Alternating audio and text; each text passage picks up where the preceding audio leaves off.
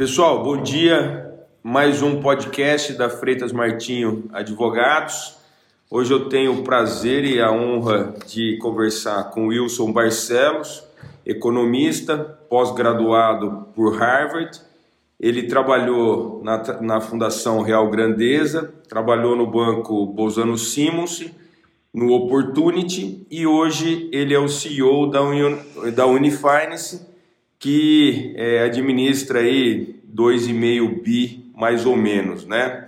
É, Wilson, obrigado aí de, de você poder bater esse papo conosco. O Wilson fica no Rio de Janeiro, é, a Unifinance é no Leblon e ele tem uma gama de, de clientes e amigos aí e ele vai falar um pouco conosco do que ele está vendo aí do cenário é, econômico do que eles fazem. É, Wilson, me fala uma coisa: é, quem guardou um pouco de dinheiro, ou médio dinheiro, ou bastante dinheiro, e estava acostumado com uma taxa de juros aí é, num patamar que sempre o Brasil teve, é, onde foi parar esses juros? É, como é que ele faz hoje aí para para pensar aí na aposentadoria, na continuidade aí da sua manutenção dos seus gastos, daquele padrão de vida que ele tinha, muitas vezes contando com esses recursos aí. O que, que você pode falar para nós, para quem estiver nos ouvindo? Oi, Paulo, bom dia, bom dia a todos que estão nos ouvindo. É um prazer é, falar com você, sempre é um prazer falar com você, hoje em especial participar do seu podcast. Você pegou num tema muito delicado aqui, que a gente está vivendo né, nesse nesse início de primeiro e segundo semestre de 2020. Né? Estamos falando de uma taxa de juros de 2%. E esse não é o histórico do Brasil. Para quem acompanha a nossa história dos últimos 20 anos, a gente já viu taxa oscilar é, superior a 25% e agora cair a, a, a 2% no período de 20 anos. Menos do que 20 anos, na verdade. O que acontece, Paulo, é que existe uma coisa que uh, os fundos de pensão utilizam muito, que é a tabatuarial. A tabatuarial é aquilo quanto que você precisa acumular, mas quanto que é a minha meta de rendimento, né, a previsão atuarial de rendimento, para que ao chegar em determinada idade, eu possa gozar do, dos recursos que eu acumulei e aí eu ir utilizando esses recursos ao longo da minha vida até o meu último dia. Obviamente, no fundo de pensão ou, um, um, grupo maior de pessoas que você pode fazer pela média, quando você fala da pessoa individual, é muito difícil você acertar essa data, mesmo sendo um excelente economista ou um excelente matemático no caso. Bem, o que, que a gente vê hoje? Que, que eu vejo aqui com os, com os nossos clientes? Qual tem sido a, a maior reclamação, se é que a gente pode falar isso, de reclamação deles é, quando se fala em investimentos? Ninguém, eu mesmo, Paulo, eu não fazia a menor ideia, eu não acreditava numa taxa de juros tão baixa quanto está agora. Bem, primeiro, a, uma taxa de juros de 2% não significa uma economia saudável significa uma economia doente, porque a gente está com taxa de juros negativa não só no Brasil, mas no mundo inteiro, ou grande parte do mundo. Só que no Brasil, é especialmente diferente, porque a gente viveu em ambientes de taxa de juros elevadas ao longo da nossa história. Eu, particularmente, quando saí da faculdade e, e fui direto para o mercado financeiro, a gente sempre trabalhava com taxa de juros de altíssimo é, mineração. É. Você não você não conseguia fazer uma, um investimento para acima de um ano. Investimento de um ano é um investimento de longo prazo. Hoje você fala com investimento de um ano com uma natureza muito grande. Isso dá uma estabilidade, uma previsibilidade muito grande para a economia. Muito melhor você transitar em ambiente como atual do que com ambiente como eu peguei na época do governo Sarney, que foi de 85 a 90, por exemplo. Eu, eu, eu posso só te interromper um pouquinho? Na, parte, na parte do direito, parcelamento de tributo era no máximo em 12 meses. Entendeu? Hoje, hoje você parcela aí em 80, tem parcelamento, dependendo aí esses PERTs, de 120 meses. na época, o máximo era 12, é o que você está falando. Você, você, olhava no umbigo, né? Quer dizer, você não olhava para a ponta do dedão lá embaixo, né? Tipo assim, você não conseguia ver num prazo um pouco mais longo, né? Era impossível, né?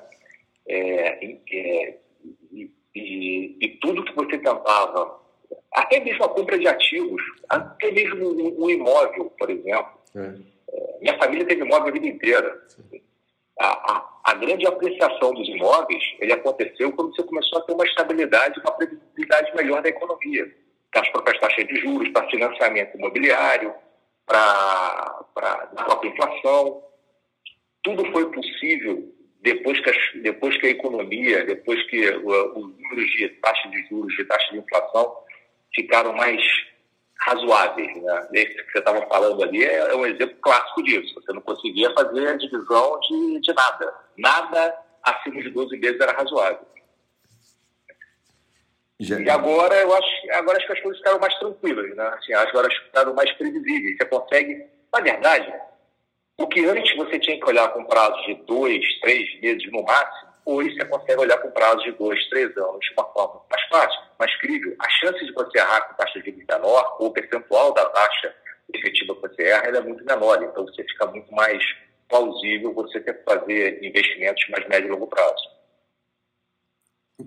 Você, você acha que agora, com isso, é, com certeza vai ter que migrar por uma questão aí de maior risco, é, e nisso, é, com essa questão da pandemia, é, te gera uma insegurança. Esse pessoal é, que, que às vezes te liga é, e bate papo com você, que é o que nós estamos fazendo agora, é, a visão de longo prazo ela pode até ser benéfica, é isso que acho que você está passando, né? Eu, eu, eu vi hoje, até na, na, na Valor Econômico, né, na, na, capa da Valor, que o presidente lá do Bank of America ele está dizendo: olha, é, tem uma, uma certa euforia no mercado agora, porque o pessoal está falando de fazer IPO, é, de... mas isso tem que tomar uma cautela às vezes, né? O que, que você está vendo disso? É, eu, eu, eu acho que é, você acha que isso, pensando a longo prazo, é, você tem volatilidade, é, é como se você tivesse num avião em que ele vai chacoalhar, porque não tem jeito, ele chacoalha, mas a estrutura do avião ela foi feita para chacoalhar, para se tiver o chacoalho lá, ele vai, mas você só não pode também ficar oscilando num, num patamar muito alto e muito baixo. É, é, o que, que, você vê disso, Wilson? Você é, acha que é, o mercado vai caminhar para isso e que vai ter bastante oportunidade de, de fazer também bons negócios que você vai ter uma visão de longo prazo aí que pode ser benéfica? Olha, eu anotei três coisas que você falou: a insegurança, a visão de longo prazo e o chacalhar do avião. São coisas muito interessantes. Acho que a gente consegue dar uma direcionalidade muito boa para a nossa conversa através disso. Como a gente ia falar de investimentos, não dá para falar de investimentos sem antes pensar naquilo que é nosso fator primário, que é a taxa de juros, né? que a gente acabou conversando logo disso no começo. Uhum. Eu, eu, eu, eu precisei recorrer aqui à, à, à internet para pegar alguns dados que pudessem enriquecer a nossa conversa. Você está falando de visão de longo prazo e segurança. A insegurança, dentro de um arcabouço é, brasileiro, por exemplo, de mercado de capitais, ele é dado quando a gente tem uma taxa de juros real, como foi o caso de 2002 a 2005, média de 11,5%. Quando a gente vai de 2006 para 2010, essa taxa de juros real, ou seja, a taxa de juros efetiva menos a inflação, ela cai para uma média de 6,9%. E de 2011 até 2012, ela caiu para 3,2%. E você começa a oscilar numa taxa de juros entre 4, mais ou menos, 4 e 5, de, dessa última década para cá, até que a partir de, de, desse ano, obviamente por causa do Covid principalmente, a gente viu um achatamento da taxa de juros muito grande. Sim. Insegurança, ela é trazida por taxa de juros real muito alta. Uhum. É, então, você começa a minimizar um pouco da insegurança quando você vê taxa de juros mais baixa. E você começa a ter que aumentar a sua visão de longo prazo que no passado, ela necessariamente, por níveis de taxas serem tão elevadas, a, a, sua previsibilidade, a sua visão de longo prazo era muito reduzida. Então, você tinha que fazer investimentos de muito curto prazo e agora você pode e deve fazer investimentos de mais longo prazo. E o avião chacoalhar, ele me lembra muito um conceito é, técnico que existe no mercado de capitais, em finanças especificamente, chamado volatilidade. Uhum. Então, vou, reduzir, vou trazer isso tudo aqui na visão do investidor. O que, que o investidor hoje deveria fazer? O que parece, Paulo, é que me roubaram aquele 1% que eu tinha de direito adquirido é ao mês que o Banco Central me dava. Assim, os juros, várias vezes a gente viu transitar na ordem de 10, 12, 14% ao longo de muito tempo. Né? É, é. Então, eu, por exemplo, me sinto lesado pelo Banco Central. Eu quero 1% de volta. É, então... Eu queria deixar então, meu dinheiro fácil. lá sem ter risco é. nenhum e, pô, vou, vou passear, não né? Queria ter problema, né? Não é. queria ter problema. Mas, olha, é... o que a gente tem que olhar são duas coisas, né? A questão do risco também de deixar o dinheiro na renda fixa, é. como a taxa de juros é muito alta. É, tem uma coisa chamada é, a dívida pública brasileira. Né? Então, essa dívida pública, a gente fala sobre isso depois, é, dos riscos de você também ter uma taxa de juros muito elevada durante um período muito grande, sem que o PIB brasileiro cresça na mesma funcionalidade. O que você vai fazer é que a relação dívida-PIB seja muito maior e, em algum momento do tempo, esse risco de insolvência pode é. acontecer e aí você pode ter algum tipo de é, calote ou é, alguma coisa. A moratória do Itamar, lembra a moratória é, do Itamar? Exatamente, é. exatamente. Acho que esse não é um assunto para agora, a é. gente não tem que se preocupar com isso nesse momento, é, realmente, apesar do adiamento da PIB estar crescente, estar numa crescente e realmente está, mas a gente não deveria estar se preocupando com isso agora. A gente até pode falar sobre isso mais tarde, caso você queira. Não, tá mas indo para o lado do investidor, posso seguir na linha? Claro, claro, claro. Indo do lado do investidor, o que, que eu imagino que o investidor deveria estar olhando como fator prioritário para ele? Né? Primeiro, entender que ninguém roubou os 12% dele ao ano. Tá? É, na verdade, a gente está partindo para um cenário macroeconômico no mundo inteiro, onde a taxa de juros é mais baixa. No cenário externo, ela é muito mais baixa do que. e já veio esse, esse decréscimo é, bastante, há bastante tempo. A gente pode falar sobre várias coisas que, que nortearam isso daqui, tá? mas eu, eu vou dar um, um único motivo, não foi ele só, mas foi um dos grandes motivos, foi a globalização. Então, Sim. você começou a, a trazer produtos é, da Ásia e, e, daquela região principalmente industrializada por preços muito menores. Então, você contratou deflação quando você tinha produtos mais baratos que eram produzidos, por exemplo, nos Estados Unidos ou na própria Europa. Mas isso também é um outro assunto que, mas também derivava da questão da inflação. Mas o que o investidor ele tem que entender? Não olhar muito só para a questão de que, do quanto que era a taxa de juros no passado. Tá? E não querer, principalmente, que os números do passado se representem na atualidade.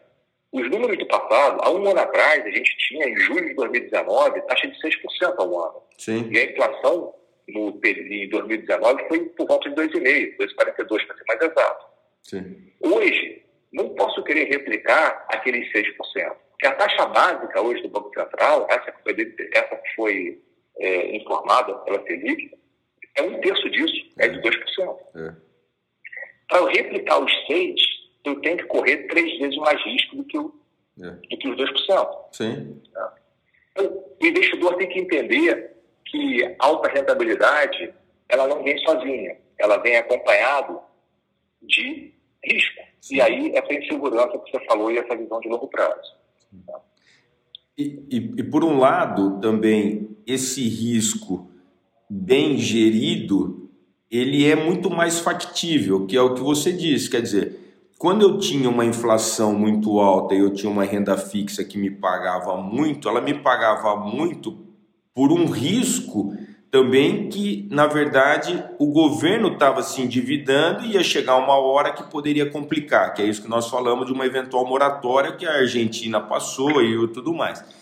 Por outro lado, agora, o, o mercado vai poder girar com uma taxa baixa em que oportunidades realmente né, aparecerão e que são oportunidades e investimentos que terá um pouco de risco, porque não necessariamente é só renda fixa, né? Porque você tem aí é, debêntures, você tem é, é, compra de papéis, de dívida, mas por outro lado, você tem também um cenário do mercado com renda variável que a chance disso é, dar certo né, e a, a atividade econômica voltando, o pessoal já está prevendo aí, acho que um PIB no Brasil para o ano que vem de mais de 2,5, não é? Por mais que a gente vá cair aí, sei lá, 6 esse ano, né?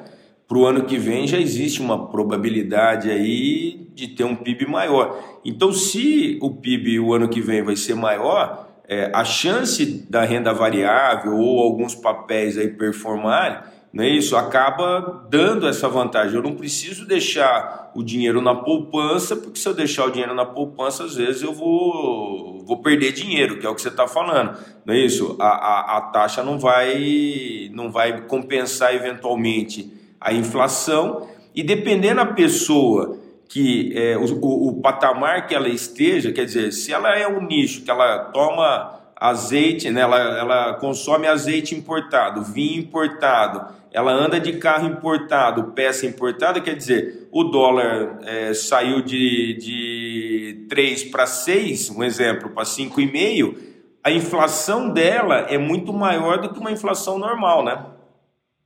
É fato. Você tem toda a razão. A depender da sua cesta de produtos, essa inflação não é o IPCA como a gente costuma ver como a inflação oficial que é utilizado como base de referência. É, você tem toda a razão. Nossa cesta de inflação entre nós sempre são diferenciadas. Né? É. Um, um, é, cada um tem a sua. É. Mas, em geral, ela não, não, é muito dilatada uma da outra, porque Sim. as grandes é, utilidades básicas que você tem é é composta de ativos produzidos aqui no Brasil, sim. ou por produtos mesmo, ou por serviços. É. Uma margem dela, sim, vem da parte de dolarizada, como você muito bem colocou, sim. e que de fato vai fazer diferença na cesta de inflação de cada um. Sim. Deixa eu retomar um ponto aqui e, e concluir, talvez para você, para não deixar uma resposta vaga, é, assim como o presidente do, do Bank of America, se não me engano, que você citou mais cedo, uhum. falava sobre os investimentos, eu te falei daquela brincadeira de que roubaram 12% ao mês. Sim. O que, acontece aqui? E ainda indo naquela sua linha da insegurança, visão de longo prazo e o chacoalhar do avião.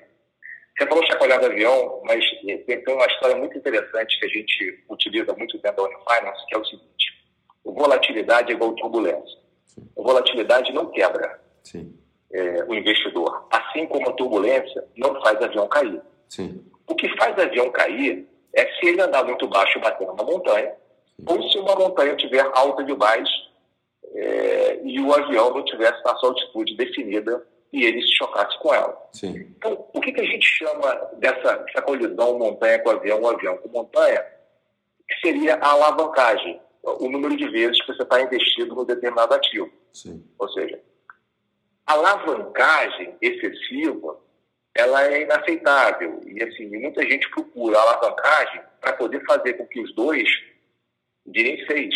Sim. Se você tiver três vezes exposto, exposto a um determinado produto que renda dois, ele vai render seis para você. Porque é dois vezes três, seis e assim ficou. Sim. Quando você alavanca demais e você passa por um período de volatilidade, ou seja, de turbulência dentro do avião, pode ser que naquele momento aonde você está posicionado, a turbulência te jogue para baixo na altura da montanha e você colida e aí sim você tem a sua perda, a sua perda definitiva, né? Aquela que você não vai recuperar nunca mais. Isso. O que a gente acha que é importante aqui dentro? O que o investidor devia olhar? O investidor devia entender que promessa de retorno elevado, sem risco, não é crível. O investidor de longo prazo, bem sucedido, ele não evita incerteza mas ele aprende a conviver com ela. E de que forma que ele faz isso? Você olhar só para resultados passados e entender que esse resultado passado vai ser igual no futuro, é, não é uma tarefa que deveria ser estar tá na mente do investidor toda hora. Né? Isso pode trazer uma falsa compreensão de riscos assumidos quando você quer rentabilidades excessivas e você acha que isso é constante. A gente vê isso em atividades de crédito, por exemplo. Tá? Uhum. Tem tomar muito cuidado. Uma volatilidade, é, como a gente está vivendo aqui agora, foi a volatilidade trazida pelo Covid, Paulo, tem uma coisa que eu acredito muito é no capitalismo. Esse, esse bicho sobreviveu a todas as tempestades históricas da nossa, da nossa história. Tá? Então, o capitalismo, ele sempre vence. É, eu não quero estar posicionado contra o capital, porque é do interesse de todos que o capitalismo sobreviva. Então, é por isso que eu acho que ele sobrevive. Sim. Então, eu, eu, eu entender como investidor não é o quanto eu quero que renda. Eu tenho que fazer o exercício, o exercício contrário. Como investidor, eu deveria saber o que, que eu não quero. Sim. E a volatilidade me mostra isso. Por exemplo, eu não quero perder 20%. Tudo bem. Se você não quer perder 20%, não se preocupa.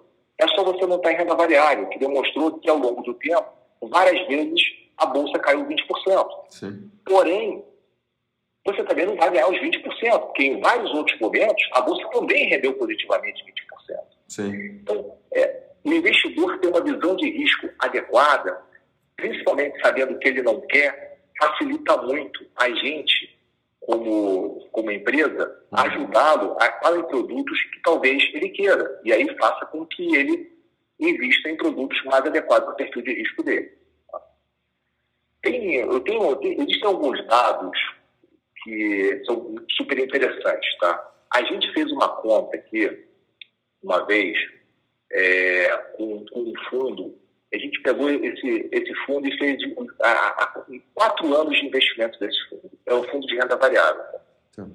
Esse fundo rendeu retornos anualizados por volta de 13% ao ano. Sabe qual foi a taxa interna de retorno dos clientes que estavam nesse período no fundo? Não tenho noção. Menos um. Caraca porque o cara comprava na alta e vendia na baixa. Entendi. Isso era um fundo de bolsa, onde a volatilidade era muito grande, a exposição era muito grande. O investidor, ele não estava devidamente adequado ao perfil de risco dele. Sim. O investidor deveria entender aquilo que ele não quer sofrer para que ele não precise resgatar no período que o mercado está caindo, porque ele deveria estar tá comprando nesse período. Isso, né? isso. Existe, é, existe uma publicação de, um, de uma no, no, no jornal americano é, de, de dois economistas super renomados da história.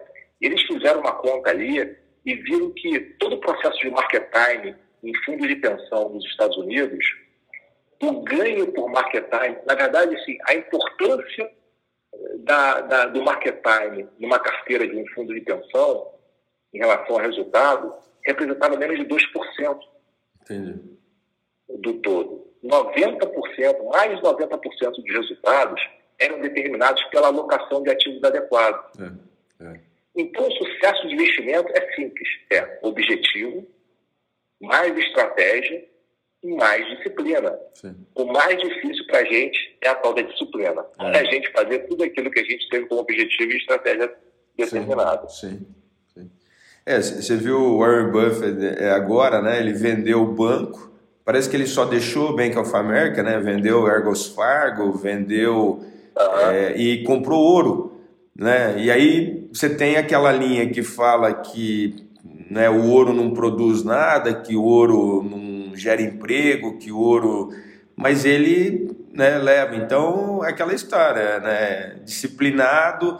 É, faz os investimentos, lembra? Aí vai para Coca-Cola quando achou que Coca-Cola valia a pena. Então, é, é, são estratégias aí que, que acabam é, direcionando e a longo prazo. Deixa eu te fazer uma pergunta. Eu não sei se é verdade ou não, mas uma vez, né, eu estou perguntando se é verdade ou não, porque o pessoal tem muito folclore em relação ao Amador Aguiar, né, do Bradesco e tal. Parece que uma vez chegaram para o Amador Aguiar e perguntaram para ele, né, é, porque eu sou de Bauru, né? E, e Marília, a, o Amador Aguiar, que é o fundador do Bradesco, é daqui, uma cidade 90 quilômetros daqui de Bauru, né? E perguntaram para o Amador Aguiar assim: é, Doutor Amador, é verdade que o senhor aí tá bilionário, né? Tem muitas propriedades, tudo é. Se o senhor fosse começar de novo hoje, aonde que o senhor investiria? E aí ele perguntou, ele pegou e falou, ó, depende, quanto que eu teria de dinheiro para investir? Ele pegou e falou, ó, se o senhor tiver pouco dinheiro, ele falou, eu compraria um banco pequeno. E se o senhor tivesse um dinheiro médio? Ele falou, eu compraria um banco médio. E se eu tivesse muito dinheiro, eu entraria num banco grande, né? Ah, como hoje em dia aí o pessoal está meio que né, na dúvida aí em relação, entre aspas, ao banco, é, a minha pergunta para o Wilson aí, né, para o Wilson, não necessariamente para a Unifinance, né, é, é, o que, que você pensa, já que comeram minha renda fixa aí, aquilo que eu estava imaginando é, de, vamos por 5% é, ao ano de é, juro real, entendeu? E eu, eu, vou, eu vou, vou explicar por que os 5% de juro real. Porque muito, muito tempo, né, 1% de juro ao mês, você tinha 12. Se você descontasse mesmo assim a inflação e tudo mais, você poderia pensar em 5% de juro real é, para poder viver, entendeu? E só fazer um outro comentário aqui, lá na, na década de 90, acho que foi 92, 92, 93, eu estava com uma cliente e ela era herdeira de um, de um patrimônio é, significativo e ela comentou que uma pessoa daqui da região teria comprado um, um jato e que aquele jato tinha custado, acho que 3 milhões de dólares na época. E ela comentou, ela falou, pô, 3 milhões de dólares daria a 5% de juro real ao ano tantos mil dólares. Então, ela achava fora do padrão alguém pegar 3 milhões de dólares e colocar num avião em que isso poderia gerar 5% de juro ao ano.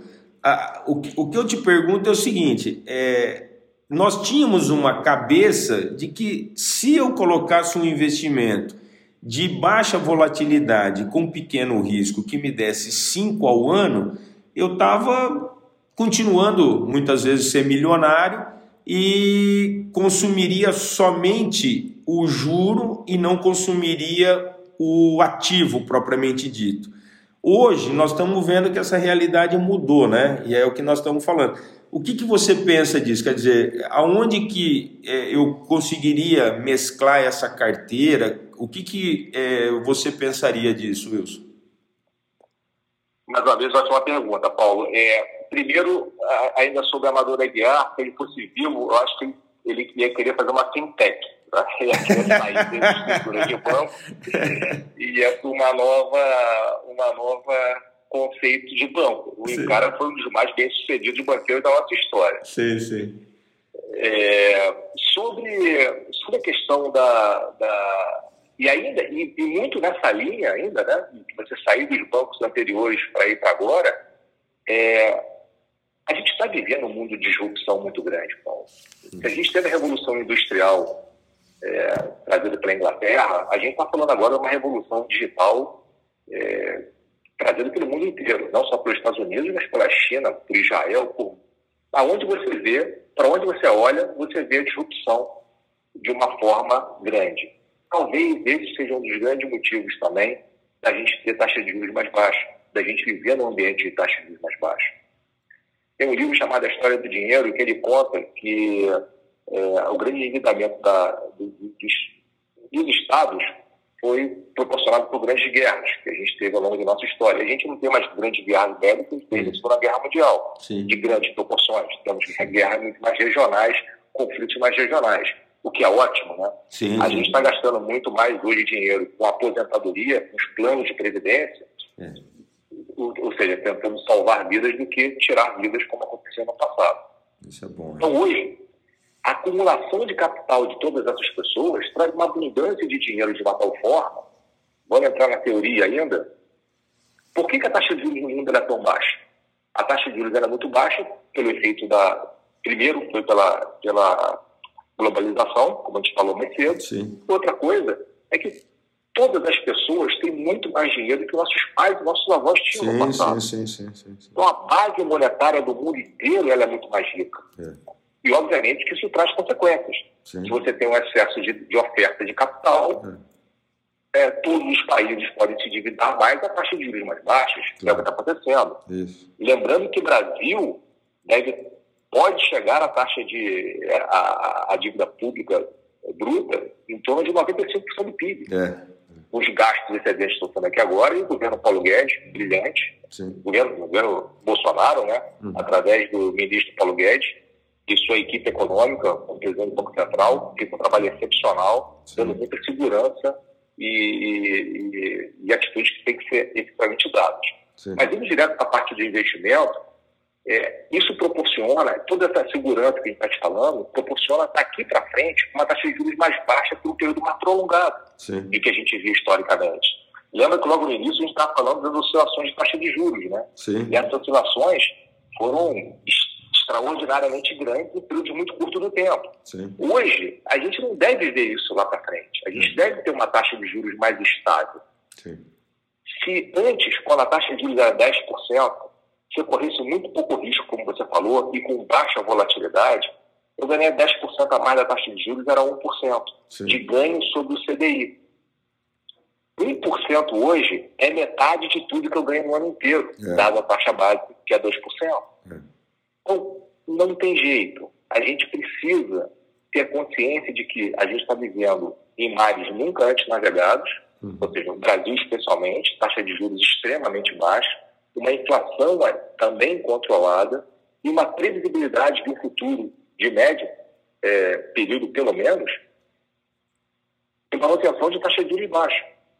Então, se a gente quer ter de volta os 5% que você falou, até abrindo mão daquele 1% ao mês que a gente chegou a viver em período em picos da história, uhum. o que a gente precisa fazer é entender a dimensão do que eu preciso para que eu continue consumindo meu azeite importado, meu vinho importado tudo mais, mas entender a dimensão de quanto que eu preciso rentabilizar, de que nível de risco que eu estou disposto a correr e ter uma disciplina muito grande em relação a isso.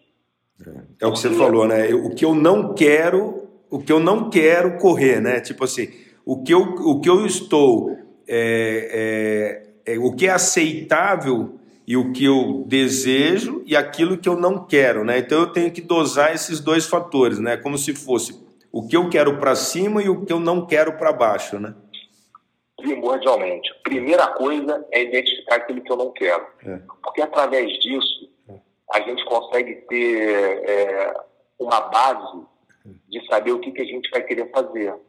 Porque investimentos, Paulo, eles não são determinísticos, eles são probabilísticos em toda a sua história, tá? seja de quem for. É.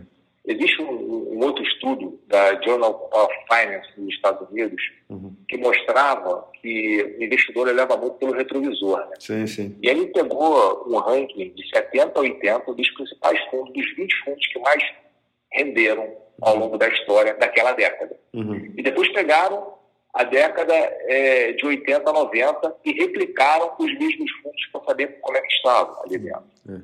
Dos 20 mais rentáveis, um estava entre os 20 mais rentáveis no, no, nos anos subsequentes. É. Pois é. é. Então, mais uma vez, é, o investidor que identificou que tipo de risco que ele estava disposto a correr, muito provavelmente esse cara teve a chance de identificar o produto que ele queria e de permanecer por muito longo prazo nesse produto para que ele pudesse formar a, a, a base da, da poupança dele necessária para que ele pudesse ter uma aposentadoria mais confortável. De, deixa eu só, a gente está caminhando aqui para o pro, pro final, né? Para a gente não estender muito, que uhum, o bate-papo aqui a gente poderia ficar. É, você tem visto aí, pô, você trabalha com isso, é, muitos fundos, né? Quase toda semana é, você lê alguma coisa, ó, o, o grupo saiu do, do banco tal e montou um fundo, o cara era da gestora tal e junto com mais dois, três montaram um outro tem muita gente boa aí, né? E também tem coisas aí que estão é, sendo, estão aparecendo, né? Tipo assim, pessoas é, investindo, é, pessoas físicas indo para a bolsa sem sem saber, né, fazendo aí é, por conta e risco. Você tem ouvido muito aí que como teve uma liquidez que o pessoal está tirando dinheiro do, dos bancos, da renda fixa e tudo mais, e eles estão operando é, e estão é, operando por ouvir dizer aí em, em, redes sociais. Aí até teve uma matéria, acho que do, do da Esquadra, é, do, do, acho que foi da Esquadra, não lembro, falando justamente isso. Falou: oh, o pessoal está investindo por ouvir dizer aí na rede social. É, vocês acompanham isso? Você é, é costuma, claro, analisar isso. O que, que você está vendo de, de, disso? Quer dizer, como que a, a, a, sua visão desses vários fundos? Porque hoje você tem fundo de ISD, você tem fundo de imobiliário, você tem fundo de renda fixa, você tem fundo é, de vários tipos. O que, que você está vendo disso daí? Qual que é a, a, sua, a sua ideia aí? Calma, é, é um muito interessante também, porque da última vez que eu, que eu observei os números pela Ambima, que é a Associação dos, dos Bancos, é, existiam mais de 13 mil fundos de investimentos abertos disponíveis para investidor. Tá. É muita coisa, é, né? É muita coisa. Assim, se você me perguntar, eu, a gente faz um processo de, de, de não, não um processo de seleção, é um processo de exclusão. Tá antes de olhar aquilo que eu quero, veja aquilo que eu não quero ter. Tá. E aí a gente vai selecionando e vai fazendo.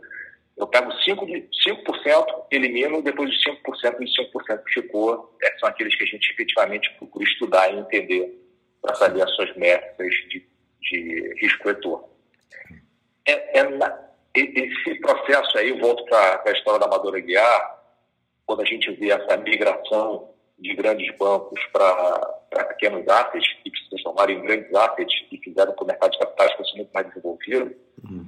isso é uma coisa que isso não faz parte da história, faz parte do presente, faz parte e fará parte do futuro.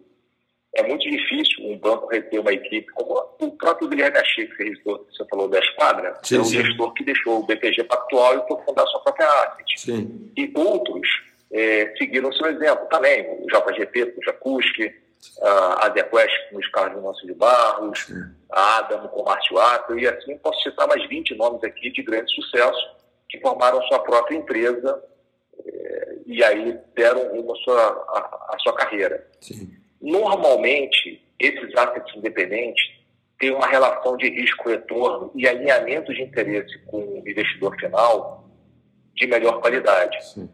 Mas, mais uma vez, é muito importante você identificar o que, você gostaria de ter. Porque, como Sim. você mesmo falou, existem milhares de produtos, né? É, de, existem diversos produtos. E eu estou falando aqui em milhares de fundos. Sim. E eu vou dizer que fundos imobiliários, por exemplo, é, pode ser uma fase cíclica Sim. no setor dos fundos imobiliários, assim como o fundo de ação também, o fundo multimercado, né, short, seja ele qual for. E aí eu entro na nossa teoria de que uma diversificação adequada, com nível de risco é, compreendido pelo próprio cliente, é que vai fazer com que a sua carteira tenha aquilo que seja mais importante. Para a gente, a mensagem que eu queria deixar para você e para quem está nos escutando é que você tem algumas coisas que são básicas na vida do investidor. A primeira que a gente busca aqui é a preservação de capital. Então, existe risco desnecessário, existe produtos que você não entenda, evite aquele tipo de, de investimento que você vai fazer por um período curto de tempo, que a chance de você errar é grande. Sim. Então, primeiro é a preservação de capital. Depois é a consistência dos produtos. Não adianta o produto que for mais rentável em um ano e o menos rentável no ano seguinte. Provavelmente você não vai suportar e não vai ficar nesse produto também. Então, depois da preservação e da consistência, a gente vai procurar, sim, fundos ou produtos que, ao longo de sua história, tanto em mercados de alta, mercados de baixa ou mercados sem tendência, tendem a ter uma geração de alfa, ou seja, um resultado acima do custo de oportunidade, que pode ser o CDI ou qualquer outro benchmark, uhum. uma bolsa, por exemplo, de uma forma satisfatória, é, consistente e que não te dê grandes sustos em períodos curtos de tempo. Isso é possível? É, isso é possível. A gente vê diversos gestores que conseguiram essa proeza ao longo do tempo e muitos deles saíram desses grandes bancos, onde foram grande escola, em outra época da vida, é. e montaram sua própria, entre aspas, fintech, é. chamada de asset, né, gestor de recursos, é. e aí tem conseguido esses resultados finais. O Wilson, ó, é, eu quero fazer o convite aqui, porque esses podcasts, eles é, substituem aí é, as palestras que a gente fazia aqui no escritório. Aí, logo no começo da pandemia, nós fizemos algumas lives, só que naquele período o pessoal estava mais é, tranquilo, então todo mundo foi para casa. Então você fazia as lives e tanto que você notou aí que é, diminuíram, né, é, bastantes as lives que haviam, porque o pessoal voltou a trabalhar, o ritmo voltou. Mas eu queria fazer um convite para você, para que acabando é, a pandemia e se tudo correr bem aí, o quanto antes melhor, né? Vem a vacina e nós vamos passar por isso. Eu queria fazer um convite. Eu sei que você está no Rio, que você também é, fica em Florianópolis e que você viesse aí com, com o seu time aí da Unifines para fazer um bate-papo aqui em Bauru com os nossos clientes, com os nossos amigos e vai ser um prazer é, tê-lo aí presencialmente numa oportunidade. A gente acredita que isso vai ser aí no começo do ano que vem. E se você topar, o convite está feito. E fora isso, quando você quiser, quando você puder, o bate-papo conosco aqui no escritório, as portas aqui da Freitas Martins Advogados sempre estarão abertas para você aí, para o pessoal da Unifinance, o que você precisar eu gostaria muito de agradecer esse bate-papo e para mim sempre é um prazer falar com você. O prazer é todo meu. Sabe que sou um grande admirador de tudo que você fez ao longo de sua história. É, conversar com você e seus, seus clientes, seus amigos, vai ser igualmente é, um grande prazer. É, eu gosto, para ser muito sincero, eu estou mais para Bradesco do que para Tesla. Então, assim, a, a, as conversas presenciais sempre me me agradam um pouco mais, apesar de eu também. o mundo está mudando muito e que a parte digital está fazendo parte do nosso dia a dia. Não, concordo. Então, Vamos... quando, quiser, quando quiser, eu estaria aí, sem dúvida nenhuma. Vamos fazer. Obrigado, Wilson. Obrigado. Agradeço Imagina. aí o pessoal da equipe da Unifinance aí.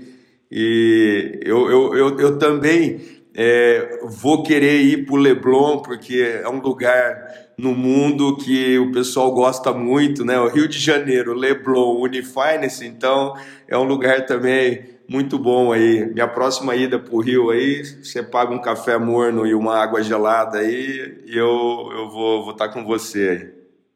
Avisa aí que eu vou contratar a banda para botar aquela prédio. Tapete vermelho, né? É o, Tapete o, vermelho. É, é, lembra o, o rolim da, da, da TAM, lembra que ele é. punha, é? O, o, o, tapete vermelho da. Você, o, o, e ele pegava o bilhete, lembra? No, na segunda-feira de manhã, voo São Paulo-Brasília, ele estava lá pegando o bilhete do, do, do, do, pessoal, né? Lembra disso? São pessoas que, cara como eles, fizeram a diferença e fizeram é, a história. Né? É, o, que é a TAM. É. É, o comandante Rolim, e ele é de Marília também, sabia, né? Começaram em Marília. Transporte, é. transporte aéreo de Marília. É, transporte aéreo de Marília. É. Wilson, brigadão, cara. Ó, um prazer sempre falar com você. Tudo de bom aí.